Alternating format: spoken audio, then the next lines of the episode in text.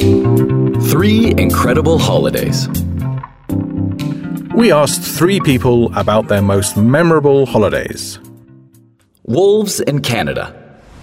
We went to Prince Albert National Park in Canada about three years ago. It was a six night trip traveling by dog sled.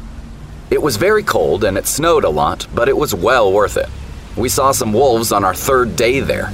It was pretty expensive, about 1,000 pounds per person, but an incredible experience. The price included transfers, six nights accommodation in a lakeside cabin, all our meals, and the guides and equipment. Gorillas in Central Africa. We went on a nine day trip to Central Africa last year. We were in Rwanda's Parc National des Volcans and Uganda's Bwindi National Park. We saw gorillas, chimps, and golden monkeys in the wild. We also saw some tree climbing lions. On the fourth day, there was a boat cruise on the Kazinga Channel. This stretch of water has the greatest concentration of hippos in Africa. I got some amazing photos. We also climbed an ancient volcano, went on guided nature walks, and visited Dian Fossey's grave.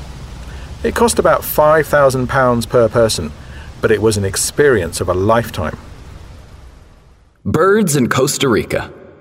We went on a 16 day tour to Costa Rica. The country has some incredible geography and tropical ecosystems, so it's the perfect place to go if you're into nature. We went to the Monteverde Cloud Forest Reserve, where we saw some quetzals, which are these really colorful birds. We also went to the beaches and forests of Manuel Antonio National Park on the Pacific coast and spent a night in a riverbank lodge in the Tortuguero National Park surrounded by rainforest on the Caribbean coast. There were lots of activities, including whitewater rafting on the Pacuare River and a hike up the Poás volcano. It cost about 2,000 pounds per person, but it was well worth it.